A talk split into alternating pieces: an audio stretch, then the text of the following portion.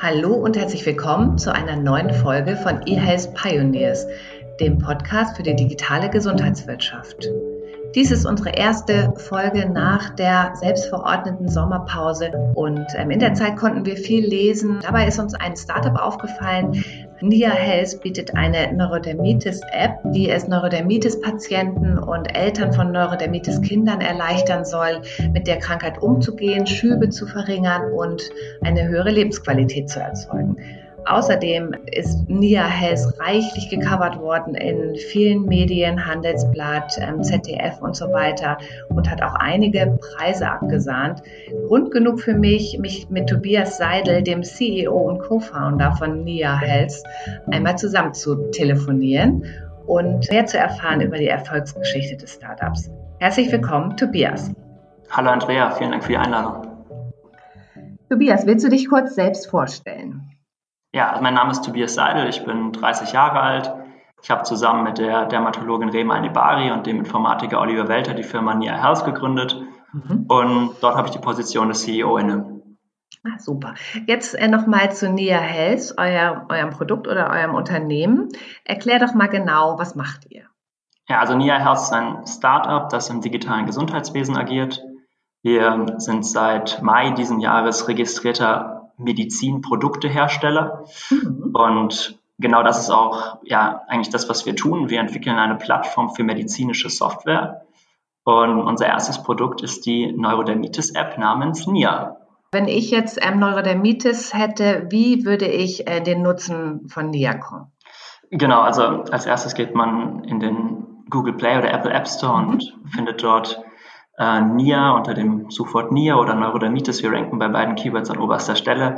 Dann registriert man sich mit seiner E-Mail-Adresse in der App und. Warum rankt ihr an erster Stelle? Seid, seid ihr die einzigen, die so ein Produkt anbieten oder ist das, weil ihr so gute Werbung macht?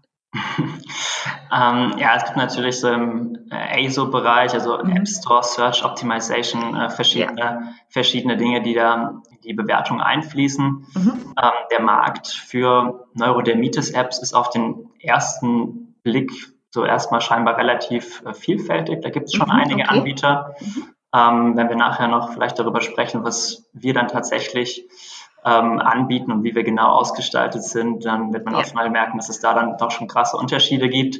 Aber ja, klar, zu den äh, bestehenden Anbietern konnten wir uns relativ schnell äh, in Sachen Ranking soweit durchsetzen, dass wir an mhm. oberster Stelle ranken und am Ende des Tages, ja, so selbstbewusst bin ich dann schon, denke ich, hat das auch was mit der Qualität des Produktes zu tun. Ja. Mhm, natürlich. Also ich bin im Google äh, App Store oder halt im App Store von Apple und ja. da kann ich mir dann die App runterladen. Genau. Und ähm, dann registrierst du dich mit deiner E-Mail-Adresse in der App und kannst daraufhin direkt loslegen mhm. über, ich sag mal, Tagebuch-ähnliche Funktionen deine Haut oder die Haut deines Kindes zu dokumentieren. Ja, viele unserer ähm, Nutzer sind Eltern, junge Eltern von betroffenen Kindern. Neurodermitis tritt sehr häufig im Kindesalter auf. Mhm. Aber wie gesagt, die Applikation für ja, beide betroffenen Gruppen, sowohl selbst Betroffene als auch Eltern von betroffenen Kindern nutzbar. Und dann eben ja in diesem Bereich Dokumentation oder Tracking über Fotodokumentation, mhm. dermatologische Scores, die wir erfassen, wie beispielsweise den PO-Score-Rad ähm, oder einer Triggeranalyse. Ja. Mhm. Kannst du dazu kurz noch einmal was erklären, was das genau ist für die Leute, die vielleicht sich nicht so gut in den medizinischen Fachbegriffen auskennen? Klar, also im Grunde genommen ist es eine Metrik, die am Ende des Tages erfassen soll, wie sich die Neurodermitis hm, über einen gewissen Zeitverlauf verändert hat. Ja. Mhm, okay. Also es ist eine sehr subjektive Metrik, die in diesem Fall bei dem PO-Scorer, also dem Patient-Oriented Scorer vom mhm. Patienten selbst erfasst wird ähm, wo er anhand verschiedener Parameter, wie zum Beispiel ja, die Schlafqualität des Kindes und die eigene Schlafqualität, der Juckreiz, aber auch die befallenen Hautflächen ganz genau dokumentieren kann, wie die Haut sich in den letzten äh, Tagen oder aktuell verhält und dann eben im Vergleich über Zeit ähm, sehr gute mhm. Muster ablesen kann, was die Entwicklung angeht und den Gesundheitsverlauf mhm. der Haut. Mhm. Und darüber hinaus eben auch, ja, wir nennen das Triggeranalyse, wir haben so eine Funktion, die heißt Schubalarm in der App.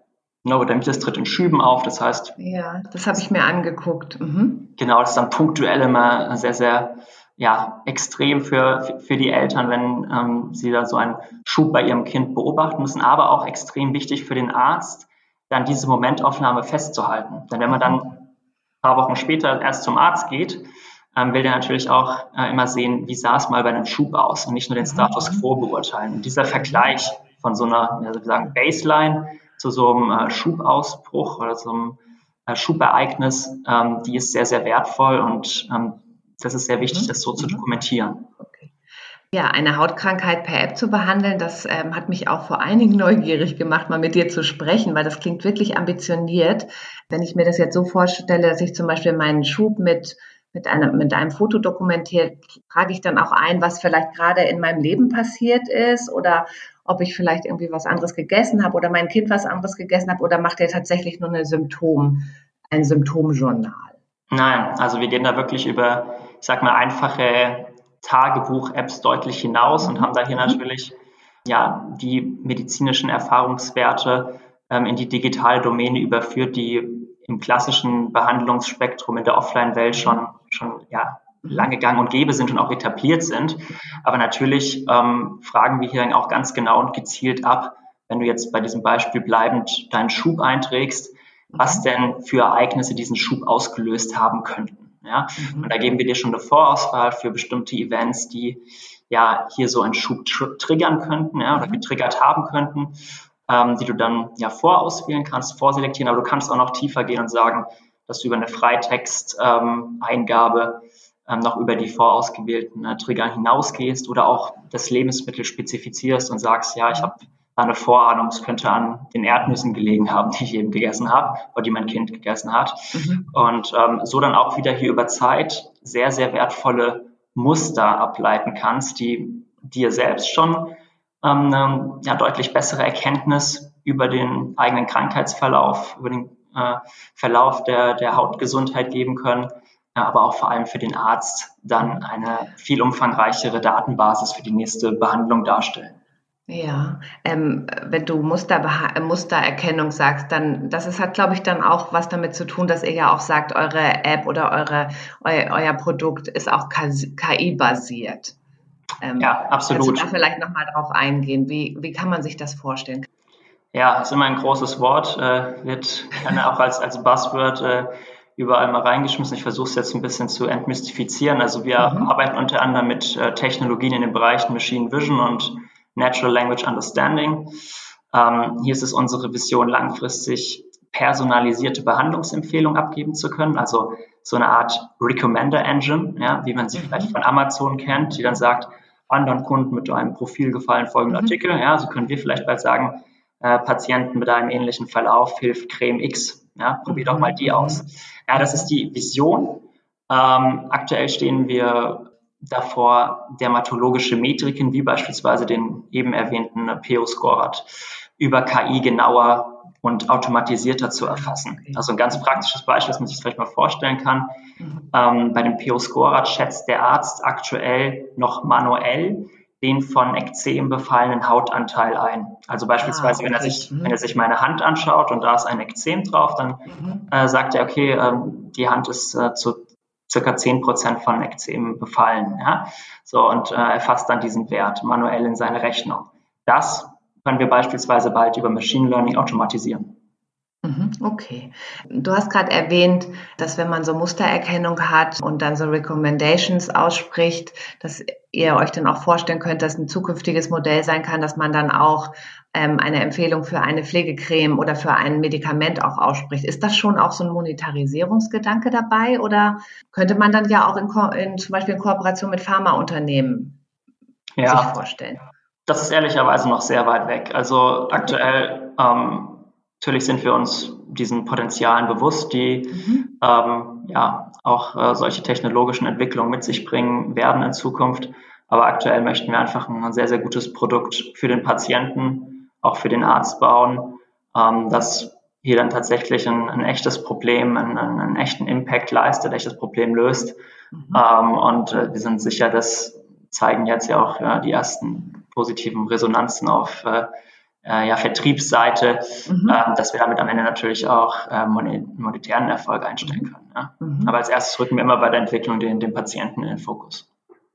Viele junge Gründer, mit denen ich gesprochen habe, die haben ja auch eine persönliche Motivation, sich im, ähm, digitalen Gesundheitsbereich auch ähm, zu bewegen oder etwas zu entwickeln. Ist das bei dir oder euch auch so? Ja, also ich bin, bin anders als meine beiden Co-Gründer tatsächlich Quereinsteiger in den digitalen Gesundheitsmarkt. Ich habe mich zuvor hauptsächlich mit, mit E-Commerce-Themen beschäftigt, ähm, fand aber genau das spannend, ne? also etwas mhm. total Neues anzufangen. Und ähm, das natürlich in einem Bereich, wo man Menschen wirklich äh, helfen kann mit einem Produkt, das ist schon sehr, sehr starker intrinsischer Treiber auch für mich, ja. Mhm. Ja, das, das kann ich verstehen. Ich glaube, das ähm, eint auch alle äh, von uns und auch ganz viele andere Interviewpartner, ähm, die ich schon hatte, sagen genau das. Das ist natürlich irgendwie auch diese, diese Passion ähm, und den Menschen in den Vordergrund stellen, um wirklich auch etwas ähm, zu verändern, was äh, wertvoll ist, nämlich ja. unsere Gesundheit und Krankheit zu verhindern, in vielen Fällen ja auch. Es ist ähm, sehr motivierend. Also, ja. Bin ich Toll. voll bei dir. Ähm, ich muss jetzt so eine kleine ketzerische Frage stellen. Ich habe mich natürlich auf eurer Website umgeguckt und äh, habe dann gesehen, dass Nia ja eine Frau ist. ja, das stimmt. Das stimmt. Warum ist das so? Ähm, ja, das ist eine gute Frage. Du musst ein bisschen, ein bisschen ausholen. Also wir mhm. hatten so eine neunmonatige geschlossene Beta-Phase, bevor mhm. wir Ende letzten Jahres gelauncht sind. Und in dieser Beta-Phase haben wir anfangs mit einer Handvoll äh, Testnutzern, am Ende über, über 60 Testpatienten, äh, unser Feature-Set iterativ gemeinsam mit der Charité entwickelt. Mhm. Und äh, während dieser Beta-Phase war eins unserer Features äh, so eine Chat-Funktion. Und die Testpatienten haben dann oft davon gesprochen, dass sie jetzt mit der App, die hatte damals noch einen internen anderen Namen, dass ja. sie jetzt mit der App schreiben. Also sie haben das sehr vermenschlicht. Ne? Ja. So, ich schreibe jetzt mit Punkt und Punkt. Und ähm, das wollten wir dann auch in unser Branding wieder aufgreifen, also in unserem Branding wieder aufgreifen, mhm. ne? weil uns diese persönliche Interaktion sehr wichtig ist. Und in Nia als, als, als Marke, ähm, als Wesen sehen wir, sehen wir dann halt auch wirklich Attribute wie äh, empathisch, ähm, hilfsbereit, intelligent, ja, so diese, mhm. diese Eigenschaften finde ich. Ach, da werde ich ja gleich ein Stück größer. Können auch, können auch authentischer von einer Frau verkörpert werden, oder? Ja, das ist ganz witzig, weil es gibt ja viele Chatbots und ähm, viele so Sprachassistenten und so, die ja mit weiblichen Stimmen ähm, tatsächlich agieren. Ne? Ja. Also, Kommt, Gut, wir werden das einfach, einfach mal beobachten. Gibt es irgendeine Sache aus dem Beta-Testing neben ähm, Nia, die jetzt eine Frau geworden ist, die noch geändert werden mussten? Ja, also es gab sehr, sehr viele Erkenntnisse, die wir mhm. im Vorfeld nicht erwartet hätten. Also ein Aha. Thema, ähm, was wirklich so für mich ein, ja, die, wirklich die Augen äh, geöffnet hat, war, wie wir im Grunde genommen mit diesem gesamten Thema äh, Tracking und, und Monitoring umgehen. Ja. Denn auf der einen Seite es ist ja super wichtig zu dokumentieren. Also Ärzte, gerade im Bereich Neurodermitis, empfehlen das ja, wie gesagt, schon seit Jahren, führen sie klassisch Tagebuch, schreiben sich mhm. alles auf. Auf der anderen Seite will man aber natürlich nicht diese negative Assoziation, die man eventuell mit einer Erkrankung hat, gerade wenn man dann das auch mit der App oder mit dem Griff zum Tagebuch ähm, verknüpft, noch zusätzlich triggern und, und, und pushen ja, und sagen so, mhm. äh, jetzt denk bitte daran, äh, aufzuschreiben, wie schlecht es dir gerade geht, nach dem ja, Motto. Ja. Mhm. Das heißt, dieser, Oder dieser guck noch mal genauer hin. Genau. Ja, konzentriere dich auf deine Flecken. Richtig, richtig. Also das ist ein ganz, ganz schwieriger Balanceakt. Und da hatten wir vorher uns viele Fragen gestellt, weil wir natürlich auch von anderen Gesundheits-Apps äh, diese Probleme kannten. Wir sind jetzt ja nicht mehr die Ersten, die äh, in dem Markt was machen.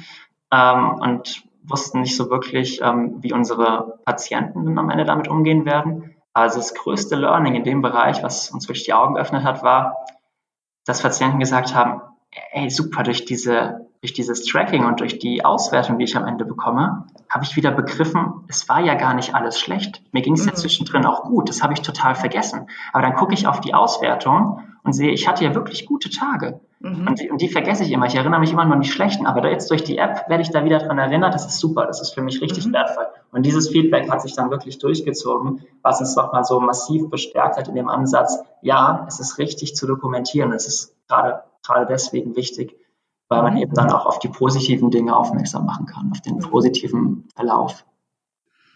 Ja, das leuchtet ein.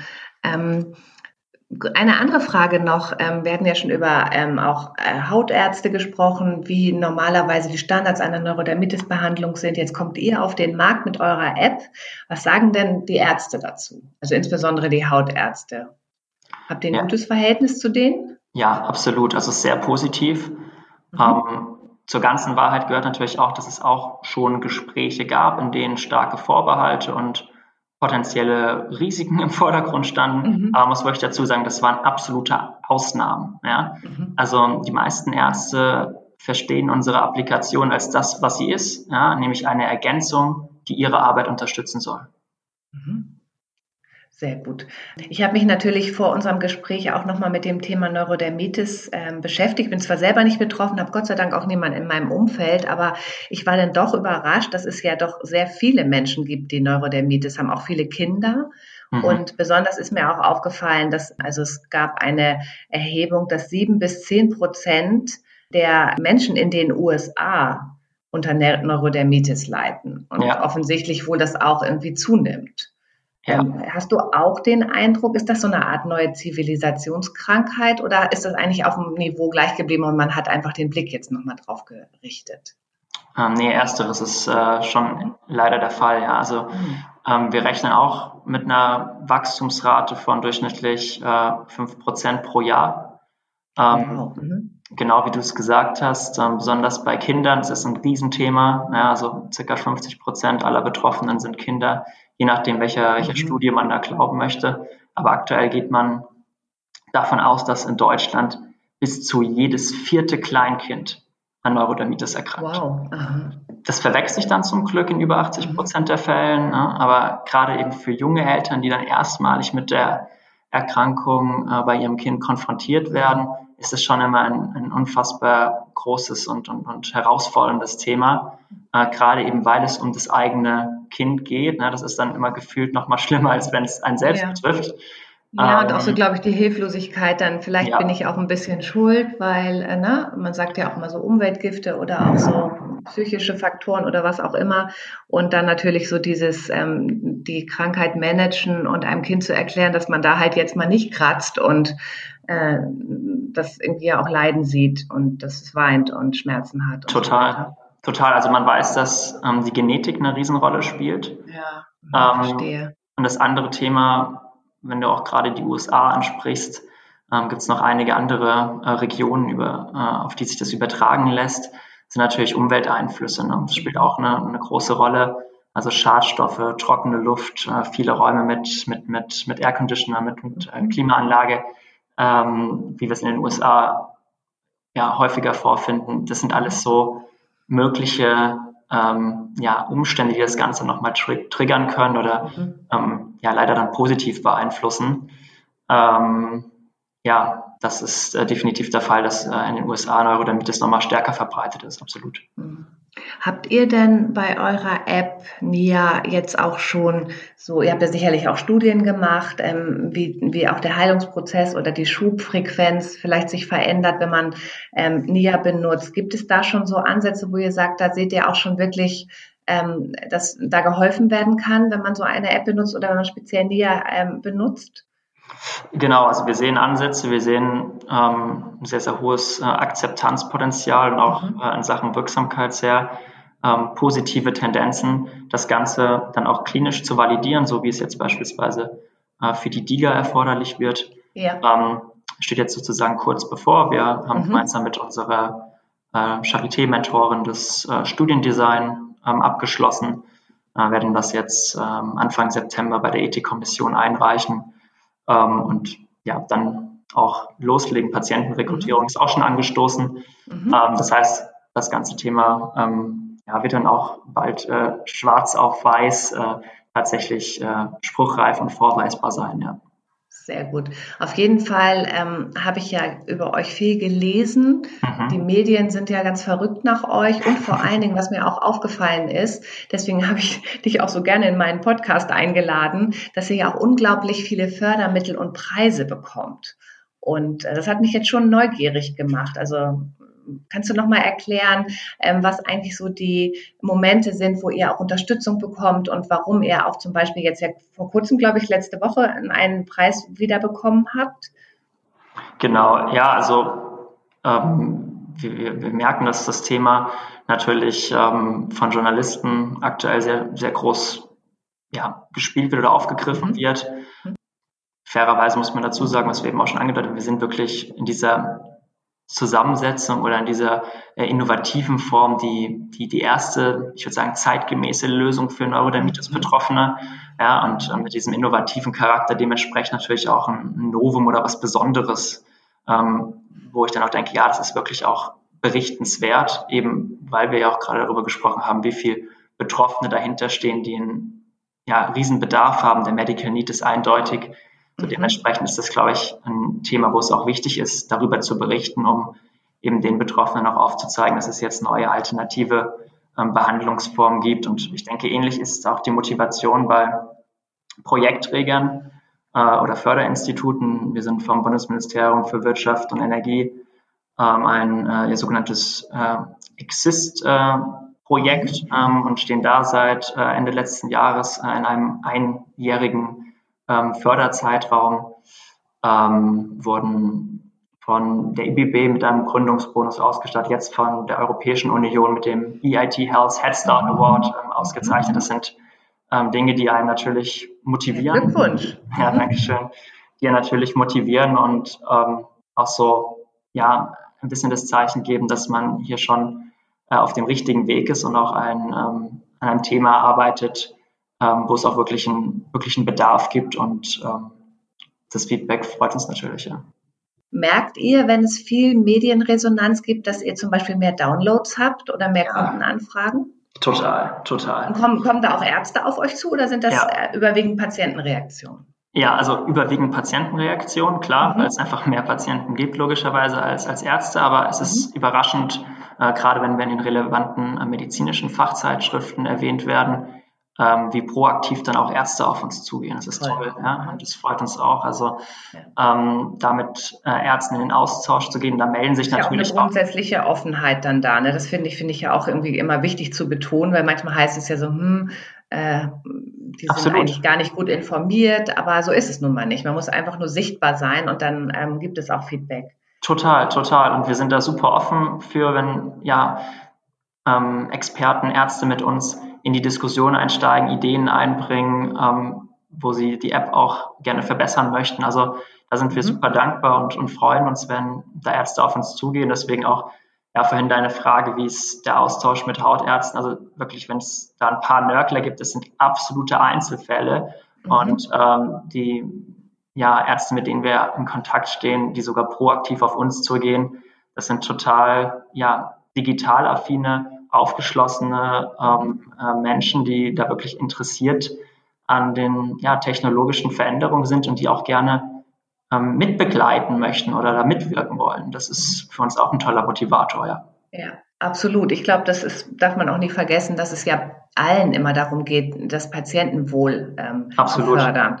Und wenn euer Journal dazu führt, dass auch weniger Schübe auftreten und es auch irgendwie vielleicht Behandlungserfolge gibt, ähm, ist das natürlich für den Arzt auch genauso erstrebenswert wie für euch. Total, total. Vielleicht nochmal ganz kurz auf deine Frage zurückkommen, ob wir das denn so grundsätzlich merken. Also mhm. total. Also wenn positive PR über uns ähm, sich aufzeigt, dann merken wir das total in den Zahlen, also richtig stark. Ähm, wir machen ja aktuell wirklich ähm, nichts im, im Marketingbereich. Wir investieren keinen einzigen Euro bisher ins Marketing. Mhm. Ähm, das heißt, ähm, ja. Also ihr setzt tatsächlich auch auf so eine mediale Berichterstattung und so dieses, was man so klassisch ähm, Reputations-PR äh, nennt. Also ein wirklich gestandener Journalist ähm, schaut sich euer Produkt an, gibt vielleicht noch ein paar Patienten-Cases und ähm, daran kann man gut erklären, wie es funktioniert und dass es funktioniert. Ja, das hat sich aber auch so ergeben und entwickelt. Ne? Also wir sind, wie gesagt, mit dem Ansatz, hier ein gutes Produkt für Betroffene auf den Markt zu bringen, gelauncht. Und dann ging wirklich so, ja, für so ein kleines Startup wie uns, die jetzt keine professionelle PR-Abteilung haben oder mit einer PR-Agentur zusammenarbeiten, ging wirklich so eine kleine Medienlawine los. Und mhm. ähm, wenn dann natürlich das ZDF über einen berichtet in ähm, ja, verschiedenen, verschiedenen Sendeformaten, ja äh, mit einem Millionenpublikum, dann merkt man mhm. das natürlich in den Downloadzahlen. Ja. ja. ja, absolut. Aber ich glaube, das ist auch ein ganz wichtiges Signal. Wir haben ja auch viel mit jungen Gründern zu tun, die natürlich noch nicht so ein großes Budget auch für PR haben, aber überhaupt ansprechbar sein für die Presse. Also das fängt ja schon an mit dem Pressekontakt auf der Website mhm. Und tatsächlich so diese, diese ersten Medienberichterstattungen auch vielleicht auf C-Level zu initiieren und sich dafür die Zeit zu nehmen, spart erstens sehr viel Marketingbudget, was ja auch wahrscheinlich nicht da sein wird. Und ähm, es führt auch dazu, dass man, also die Journalisten finden einen dann ja auch, die googeln ja, ja. auch nach interessanten Themen, lesen auch andere Magazine und ähm, dann wird die Geschichte so weitergesponnen und das, ich denke, das kannst du bestätigen, dass es dann auch ein kontinuierlichen Anfragevolumen gibt, weil die Journalisten halt auch erkannt haben, dass es ähm, ein berichtenswertes Thema ist. Definitiv. Und ja. So, ich nenne das immer Brotkrumen ausstreuen, ähm, was auch genauso gemeint ist. Also diese Sichtbarkeit erstmal herzustellen, ähm, damit man auch seine Geschichte erzählen kann. Weil es gibt, glaube ich, unglaublich viele Startups und junge Unternehmen, die tolle Produkte haben, aber sie sind einfach nicht sichtbar. Ja. Das geht ja. halt über Medien am besten. Absolut. Ich muss jetzt natürlich auch nochmal fragen, das müssen wir ja alle ähm, irgendwie immer, ähm, Geld verdienen. Ja. Ähm, wie ist denn euer Monetarisierungsansatz? Also die App ist kostenlos, habe ich jetzt verstanden. Genau, die ist in mhm. der Basisversion kostenlos. Also das, was ich vorhin im Grunde genommen alles beschrieben habe, mit dieser ersten Säule rund um die Dokumentation, das Tracking, okay. das ist mhm. sozusagen die Baseline der App, die wir auch immer for free anbieten werden. Mhm. Ähm, die große äh, zweite Säule, die ich äh, noch nicht beschrieben habe, ist im Grunde genommen das Thema Patient Empowerment. Ja, wir haben ein klinisch validiertes Curriculum mhm. vom, vom Agnes äh, Neurodermitis Schulungsvereins. Ist wirklich eine ganz, ganz äh, tolle Initiative. Mhm. Das Programm ist klinisch validiert, wie gesagt. Ähm, unsere Charité-Mentorin, Frau Dr. Stab, hat es vor über 20 Jahren damals mitentwickelt. Und das gab es bisher nur in der Offline-Welt. Ja? In okay. kleinen Schulen, äh, in kleinen Schulungsgruppen wurde Aha. das bisher äh, unterrichtet, äh, an 100 äh, Schulungszentren, hauptsächlich Kliniken und Arztpraxen hier in Deutschland gelehrt. Mhm. Ähm, und wir nehmen jetzt eben dieses Curriculum, dieses Wissen und transferieren das in die digitale Domäne. Und das ist die zweite mhm. große Säule in unserer App, ja, dieser mhm. äh, Patient Empowerment Bereich, wo wir Betroffene äh, zu der Erkrankung aufschlauen, aber ihnen auch wirklich mhm. eins zu eins anwendbare Tipps und Tricks für den Alltag an die Hand geben, mhm. mit der Erkrankung besser umgehen zu können. Und mhm auch das, was du im Bereich KI angesprochen hast, also wo es dann wirklich um sehr professionelle Auswertungen, um einen Arztreport geht, äh, den ich mir aus der App ziehen kann und mitnehmen kann zu meinem Arzt. Das sind alles so Premium-Funktionalitäten. Und okay. ähm, die beten wir eben über ein Subscription-Based Model an. Ja, das ist monatlich buchbar. Ähm, und auf der einen Seite, wie, gesagt, ganz klassisch an, an, an den Patienten, B2C-seitig äh, über Selbstzahler ähm, angeboten und äh, auf der anderen Seite wären es immer B2B2C. Ja? Wir mhm. sehen über Versicherungen, Krankenkassen, mit denen wir ähm, seit Juli auch zusammenarbeiten. Ähm, ja, ich habe gelesen, ähm, mit der DRK habt ihr einen Selektivvertrag geschlossen. Glückwunsch. Dankeschön. Ähm, ich glaube, das ist ja auch ähm, immer noch äh, die große Hürde und der groß, das große Bemühen aller ähm, oder vieler App-Anbieter.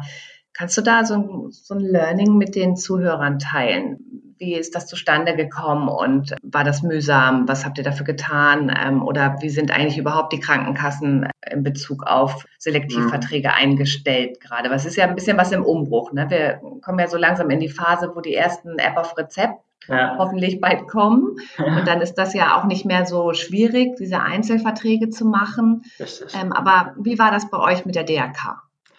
Ja, also es ist erstmal für uns eine, eine Riesengeschichte, da jetzt einen Kooperationsvertrag äh, mit der DRK mhm. äh, lanciert zu haben, ist eine der größten gesetzlichen Krankenkassen, die drittgrößte in Deutschland und ähm, für uns einfach, das ist, glaube ich, das besondere Charakteristikum hier an diesem Kooperationsvertrag äh, oder am Zustandekommen. Wir sind ja selbst auch als GmbH erst seit Ende letzten Jahres gegründet und dann, wie gesagt, sechs Monate nach schon ähm, mit so einem ähm, Kooperationsvertrag zu, zu, zu launchen, ist natürlich eine super Nummer für uns. Aber es ist, glaube ich, auch echt was Besonderes gewesen an der Stelle. Ne? Wir reden mit vielen anderen gesetzlichen Krankenkassen auch schon seit ähm, Anfang letzten Sommer.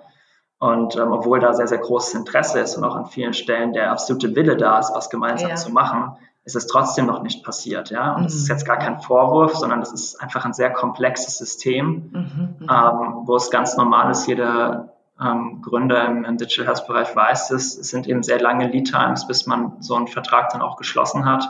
Sehr hohe, du hast es angesprochen, regulatorische, ähm, aber auch operative Hürden, die, die genommen mhm. werden müssen, bis so ein Vertrag dann auch intern bei so einem großen Institut, bei so einer großen Kasse auch äh, durchgeboxt werden kann. Mhm. Ähm, dementsprechend, ja, Learning ist jetzt sicherlich äh, nichts Neues, aber man muss wirklich hier Ausdauer mitbringen an der Stelle ne? und auch dranbleiben. Ähm, ich denke, es ist auch wirklich wichtig, äh, sich nicht nur auf Gespräche mit einer einzigen Kasse zu konzentrieren, sondern hier an der Stelle äh, schon auch mehrgleisig zu fahren. Ähm, die DRK hat es, wie gesagt, bei uns am, am schnellsten umgesetzt äh, und ist da wirklich sehr, sehr engagiert und ähm, mit einem unfassbaren Speed auch angegangen für eine, für eine gesetzliche Krankenkasse, was in dem Umfeld sicherlich äh, hier ein besonderes Charakteristikum war. Toll, da müssen, müssen wir uns, glaube ich, auch mal mit der DRK beschäftigen in einem der nächsten Podcasts. Ja. Ist, ist das DVG dann für euch eine Option? Also das wäre ja dann quasi von allen gesetzlichen Krankenkassen plötzlich wäre ja dann näher erstattbar, wenn ihr eine App auf Rezept ähm, Definitiv. Ähm, wärt. Seid ihr da dran? Ja, also es ist eine, ist eine Riesengeschichte. Ähm, für die Branche, glaube ich, ein, ein, mhm. ein absoluter Gamechanger auch. Ähm, aktuell, das ist so meine persönliche Meinung, gibt es halt noch so ein paar unbekannte Variablen, Stichwort mhm. Verhandlungen mit dem GKVSV. Mhm. Ähm, aber sobald da mehr Klarheit und auch Erfahrungswerte vorliegen, werden wir da natürlich reingehen, absolut. Mhm. Habt ihr da schon Timing oder ähm, seid ihr jetzt bei der ersten Runde erstmal nicht dabei und wartet ab, was die anderen für Fehler machen und dann äh, oder ja. das Gesetz vielleicht auch nochmal angepasst werden muss? Ja, also intern haben wir ein Timing. Bei der ersten Runde, das kann ich verraten, waren wir nicht dabei. Das kann man ja okay. sehen, wer da jetzt äh, ja. aktuell schon äh, seinen äh, Hut in den Ring geworfen hat. Aber ja, wie gesagt, wir schauen uns das weiter äh, sehr, sehr genau an und werden da auch auf jeden Fall ähm, reingehen, weil es wirklich eine ganz tolle Geschichte ist. Wann und zu welchen Konditionen, das äh, bleibt auch abzuwarten. Mhm. Ich habe ja auch gesehen auf eurer Website, ihr ähm, wächst ja sehr schnell. Wir haben ja auch schon gesagt, die Erfolgsgeschichte zeichnet sich auch schon ab. Ihr sucht neue Leute. Kannst du vielleicht noch mal so ein bisschen einen Blick in die Zukunft wagen? Also wir haben jetzt ja schon gesagt, vielleicht bald ins DVG. Ähm, was sind so eure nächsten Pläne und ähm, was ist so die Vision für NIA für vielleicht so eine bisschen mittelfristigere Zukunft? Ja, genau. Also jetzt ganz kurzfristig hast du recht. Wir, wir, wir suchen erstmal Leute, um ähm, unser Entwicklungsteam zu erweitern. Ähm, im, im Front- und Backend-Bereich auch äh, ja, eher schon so seniorigere Profile. Mhm. Das sind so die ähm, HR-seitigen Herausforderungen, vor denen wir jetzt kurzfristig stehen. Mittel- und langfristige Vision ist natürlich, dass ähm, Neurodermitis für uns die Einstiegsindikation war. Wir aber natürlich ähm, unsere Technologie und das ist jetzt auch gar nicht mehr so weit weg, ähm, auch für weitere Indikationsfelder öffnen werden. Ja? Also ähm, natürlich. Andere also Hautkrankheiten oder? Ja, natürlich. Mhm. Ja, natürlich mit dem Fokus auf Dermatologie oder okay. äh, auf äh, Krankheitsfelder, die also ein gewisses Überlappungspotenzial zu mhm. Neurodermitis haben, ja, wo unsere Technologie auch ja schon. Schuppenflechte oder sowas wäre ja auch relativ naheliegend. Absolut, ne? absolut, ja, das sind alles ähm, Indikationen, die die wir uns anschauen, die da in Frage für kommen. Das sind so die mittelfristigen Zielsetzungen und jetzt kurzfristig, also wirklich sehr, sehr zeitnah, ähm, bieten wir auch unsere NIA-App ähm, in englischer Sprache an. Also wir besetzen gerade alle Inhalte, erstellen auch unser proprietäres Videomaterial, was ich erwähnt habe in diesem Empowerment, in dieser Empowerment-Sektion in unserem ja. Curriculum haben dass wir auch wirklich unser proprietäres Videomaterial auf Englisch anbieten können. Und das wird jetzt wirklich sehr, sehr zeitnah passieren, dass wir die Applikationen auch für den englischsprachigen Markt anbieten. Ähm, dann, ja, natürlich, das ist vorhin auch schon gesagt, USA ist natürlich ein Riesenthema. Ähm, ja, aber man auch, sich die Zahlen anschaut, auf jeden ja, Fall. Ne? Ja, und das sind also die Themen, ähm, ja, die, die jetzt ähm, kurz- bis mittelfristig auf der, auf der Agenda stehen. Ja. Mhm. mhm. Du hast ja vorhin schon selbst von dir gesagt, du bist Quereinsteiger in die Gesundheitsbranche. Eigentlich bist du ja eher so Entrepreneur. Also ich habe gesehen in deinem Lebenslauf, dass du auch mal im Food-Bereich ein Startup gegründet hast mhm. und McKinsey-Vergangenheit und so weiter. Also eher so Unternehmensberatung, also auch so ein Zahlenmensch. Was gefällt dir am Gründertum? Und gibt es vielleicht auch so zwei Sachen, die du jungen Gründern so mitgeben würdest, was du jetzt so schon gelernt hast? Ja, also ich war zwar in der Unternehmensberatung, bei McKinsey war ich jetzt auch nicht, das muss ich kurz richtig stellen, aber ja, okay. ähm, du, hast schon, du hast schon recht. Ne? Ja, bei Kienbaum und äh, bei Deloitte war ich in der Beratung, ja, das stimmt. Aber ähm, du hast schon, du hast schon recht, ich würde mich äh, mit Sicherheit eher als Gründer anstatt als Berater bezeichnen. Ähm, mhm, mhm, ich mag es auf jeden Fall, ja, Dinge vom, vom, vom Scratch an aufzubauen. Mir gefällt die Dynamik in der Startup-Welt, dass mhm. jeden Tag auch so viele neue spannende Themen ähm, ja, auf den Schreibtisch kommen. Dann heute hältst du mit mir zum ersten Mal für mich ein Interview für einen Podcast. Das wusste ich zum Beispiel vor drei Tagen noch nicht. Ja. Das ist, auch was mhm, Neues. Das ist für mich spannend, ja, das wirklich ähm, im Grunde genommen nicht vorhersehbar ist, was, ähm, ja. was an neuen Herausforderungen kommt. Und das fasziniert mich schon sehr am, mhm. am Gründertum. Ja. Mhm. Hast du irgendwas ähm, für dich gelernt, wo du sagst, Mensch, hätte ich das früher gewusst, ähm, dann hätte ich vielleicht anders gehandelt oder auch so, so ein Fehler, wo man sagt, so aus dem habe ich gelernt, das, was du vielleicht weitergeben könntest? Also, was ich mal probiert habe vor ein paar Jahren, ähm, was nicht geklappt hat, beziehungsweise wo ich sagen würde, das würde ich nochmal anders machen, mhm. ähm, war so eine, wie soll ich sagen, Teilzeitgründung. Ne? Man hatte noch einen richtigen mhm. Job und äh, ja, ja, versucht okay. so äh, nebenher noch äh, was aufzubauen. Und das wäre auch so ein Tipp, den ich vielleicht, zumindest ist es meine scheide persönliche Erfahrung, äh, an andere Gründer weitergeben würde. Also wenn man sich auf was einlassen will, dann würde ich immer sagen, all in gehen und mhm. niemals einen äh, Plan B äh, ja, sich zurechtlegen. Ja, das macht dann immer irgendwie, ähm, ja, wiegt einen in so eine fatale Sicherheit. Mhm die, die trügerisch ist, glaube ich. Ähm, ja, und auch so immer so ein Abwägen, was ist jetzt gerade ne, mein Lohn- und Brotjob ja, ja. und was ist mein Traum? Und ich glaube, das ist ein Konflikt, den man nicht auflösen kann. Definitiv. Ähm. Also gibt sicherlich Einzelfälle, wo das super, super klappen kann. Mhm. Ähm, ich persönlich glaube nicht an das Konzept und würde deshalb äh, sagen, das war so ein großes Learning, wo ich mhm. sagen würde, würde ich jetzt immer so machen wie jetzt hier bei dieser Gründung, ja, wirklich all in gehen und ähm, kein Plan B. Mhm. Wie bewertest du denn grundsätzlich den Markt für digitale Gesundheit? Also es gab ja jetzt auch durch Corona ein, so, so, eine Haltung, dass viele gesagt haben, das war auch wie so ein Katalysator oder auch sogar wie so ein Motor für digitale Gesundheitsanwendungen. Wir haben ja ganz viele Dinge gesehen, die plötzlich ganz einfach waren. Digitale Anamnese, ne? Unterstützung mit äh, Kommunikationsmitteln mhm. und Videosprechstunde, was auch immer. Ähm, ist da jetzt wirklich so der Knoten geplatzt aus deiner Sicht oder kommen wir jetzt ganz schnell wieder auf dieses ähm, stark regulierte, behäbige sich transformieren über eine Generation? Also ich glaube, dass da auf jeden Fall viel passiert ist durch Corona, durch die regulatorischen Veränderungen, auch, auch hier in Deutschland mhm. speziell. Ähm, aber global betrachtet ähm, ist der Gesundheitsmarkt ist ja auch ein altes Lied schon. Ja ein riesen Wachstumsmarkt, ist doch klar. Mhm. Ja. Mhm. Also weiß nicht, welche Zahlen da jetzt äh, aktuell sind, aber ich habe eine von Roland Berger im Kopf, die irgendwie mit 20 Prozent jährlichen Wachstum rechnen. Ähm, Sehr gut, dafür freue ich mich natürlich auch, dass wir mit dem Medical Network auch genau im richtigen Markt aktiv sind. ja, also ich denke, es ist auf jeden Fall ähm, ein, ein, Markt mit einem riesigen Wachstumspotenzial. Ich glaube auch, dass ähm, Corona da sicherlich nochmal ein einen Schub der ganzen Geschichte gegeben hat.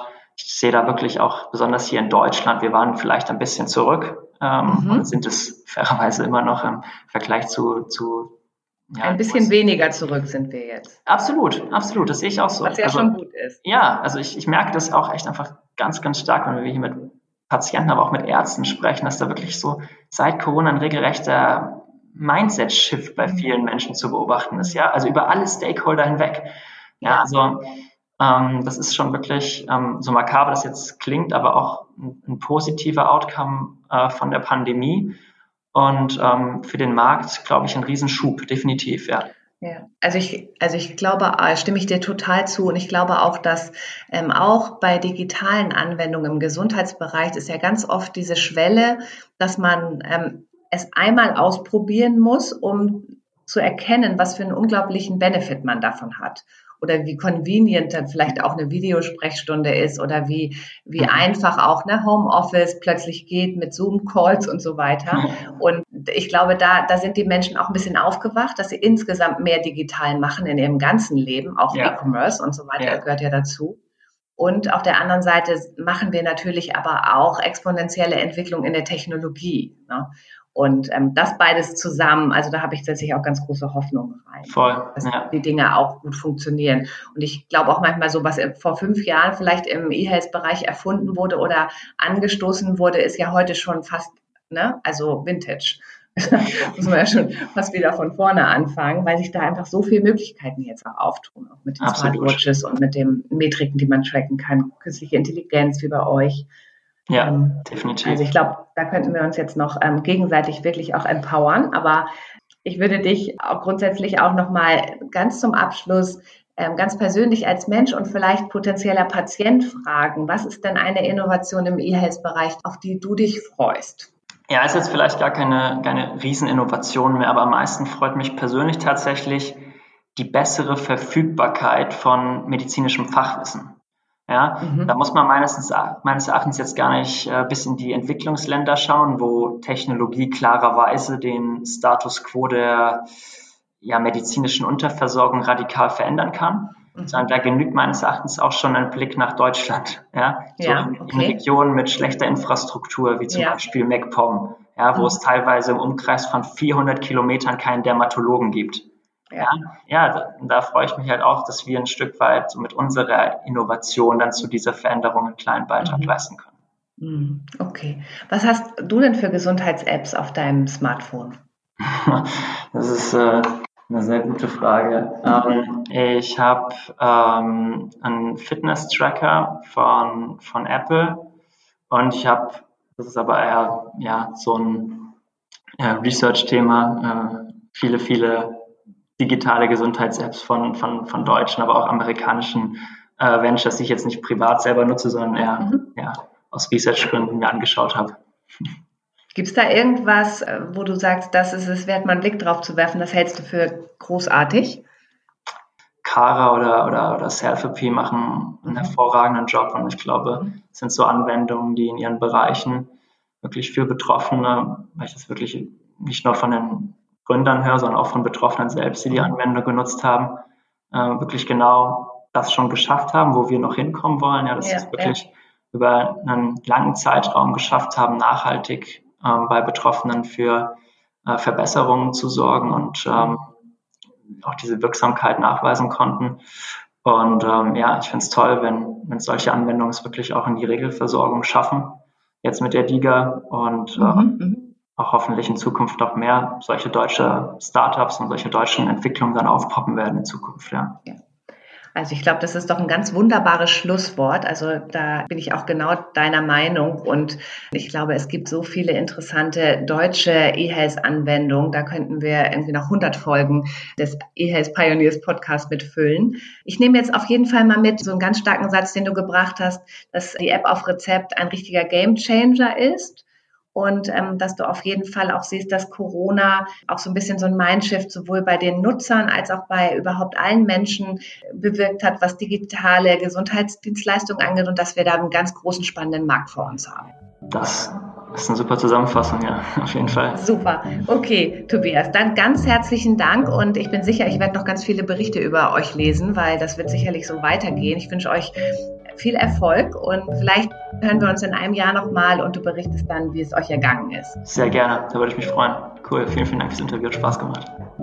Tschüss, Tobias. Ciao, danke.